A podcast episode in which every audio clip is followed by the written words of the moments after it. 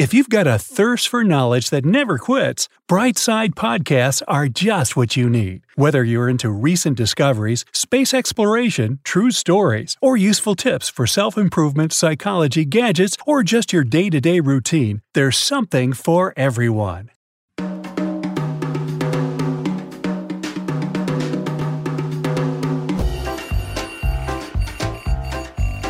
When you were a kid, it was, Mom, just five more minutes. Now, you're pounding that snooze button once, or let's be real, multiple times. I get it.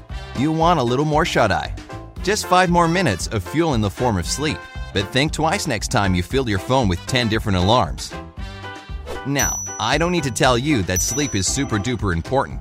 It's been proven by all kinds of studies that a regular healthy dose of Z's gives your body much needed rest and recovery. Plus, it allows your brain to work at its fullest. If you wake up without or before the alarm, you feel refreshed and ready to tackle the day. Yeah, sounds great. But why don't we always wake up like this? Well, you know how it goes a busy schedule, working late hours, exhaustion, anxiety, you name it. All these things can disrupt your sleep, causing you all kinds of problems. And one of the most annoying of those is feeling sleepy right after you wake up, and even for most of the day. Any ideas why this happens to you more often than not? No, it's not because of a lack of sleep. It's because you keep hitting that snooze button like it's your job. Wait, hang on. How can sleeping a little longer make you even more tired? It all has to do with the fact that sleep is divided into cycles, each lasting about an hour and a half. When you finally doze off, your brain enters the first cycle, then the second, and so on, until it's well rested and ready to wake up, which is usually after four cycles or so. Therefore, you need at least six hours of sleep per day to feel okay. To feel great, though, you need about two extra hours on top of that for your brain to enter its optimal state, giving you a total of around eight hours. Those two hours are when your brain is getting ready for the day, and it's exactly after this period that you wake up without any help.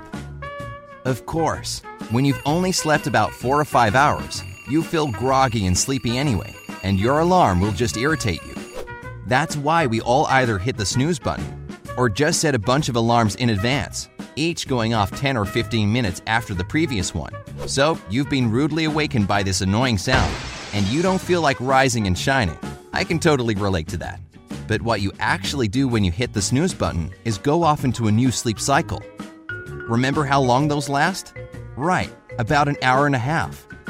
So basically, if you don't get another 90 minutes of sleep after snoozing, you'll feel even worse for it. Waking up in the middle of a sleep cycle breaks your sleep pattern, confusing your brain and making it think you still have time to catch those missing Z's. And when you go in and out of a cycle repeatedly, that poor brain of yours just goes unhinged and ceases to understand where it is and what it should do. Ever felt disorientated in the morning? Like, where am I? Who am I? What's going on? Give me a like if you have. Strength in numbers. anyway, that foggy state you get up in after you've hit snooze for 10 more minutes is called sleep inertia. Remember learning about inertia in school? Well, here, it refers to your brain being unable to shake off the sleep and going straight into autopilot. For you, it means that you feel like going back to bed. You can't concentrate, can't make decisions, and generally want everyone to get out of your face. And here's the real heartbreaker no amount of coffee will pull you out of this state. It might only make you feel worse, for that matter. At best, it'll give you a short energy boost that'll just disappear in a couple of hours. But in the worst case scenario, it might simply thrash your nervous system without that awareness boost you crave. Medline Plus says that caffeine, especially in high doses, can cause jitters, anxiety, and an increased heart rate. Yeah, imagine a rush of all that into your blood while your brain is still trying to figure out where your phone is, even though you're holding it in your hand. No thanks. But it gets worse. Sorry. How long do you think sleep inertia lasts? You might assume, pretty logically, that it'd be the same as one sleep cycle because that's what your brain missed out on, right? Uh, not quite. In sleep mode, your brain actively restores your mind and body. When you're awake, though, it's busy multitasking with both restoration and daily activities, so it needs a lot more time to become fully focused. Namely, it requires four full hours to get your gears turning. Basically, you won't be able to do anything apart from the simplest tasks until lunch. After that, with luck, you'll finally be ready to start your normal day, but you'll already have wasted half of it. With sleep inertia and a brain that hasn't fully woken up, you might find yourself forgetting certain things you do every morning. Have you ever tried to remember whether or not you locked the front door?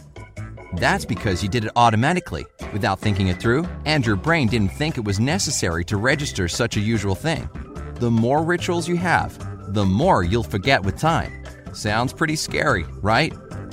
So, what should you do to get rid of sleep inertia? One of the best ways to pull your brain out of this fog is a nice shock. No, not an electric shock, of course, although that'll probably do the trick too. You need to shake off the sleep and make your brain and body come in sync again. And what could tackle the job better than a cold shower?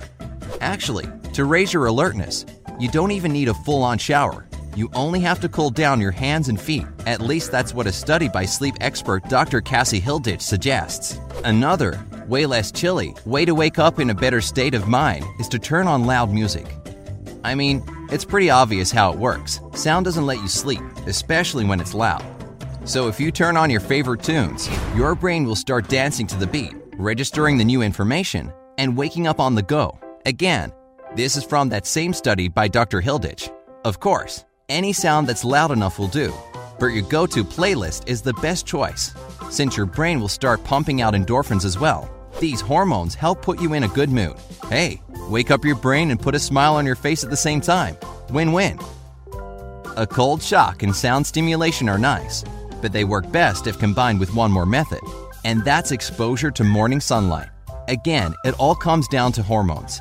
When it's dark, your body starts producing melatonin, which is your brain's main sleep hormone that gets you ready for shut eye. That's why sleep experts recommend removing all sources of light from your bedroom if you want good quality sleep, but that's for when you're hitting the sack. Right now, I'm talking about the opposite waking your brain up in the morning. So, obviously, you need more light for that. Even through closed lids, your eyes register the change of lighting and send a signal to the brain. When the sun is shining into your face, that melatonin starts to dissipate and your brain gets pulled out of slumber naturally. So, if you're dealing with sleep inertia, remember that you can combine all three of these methods for guaranteed success cold, loud music, and bright morning light. And it'd be pretty easy to do them all at once. Check it out. As soon as your first and only alarm goes off, get up, pull the blinds or curtains wide open, put on your favorite music, and jump into a cool shower. That should set you up for a productive day ahead.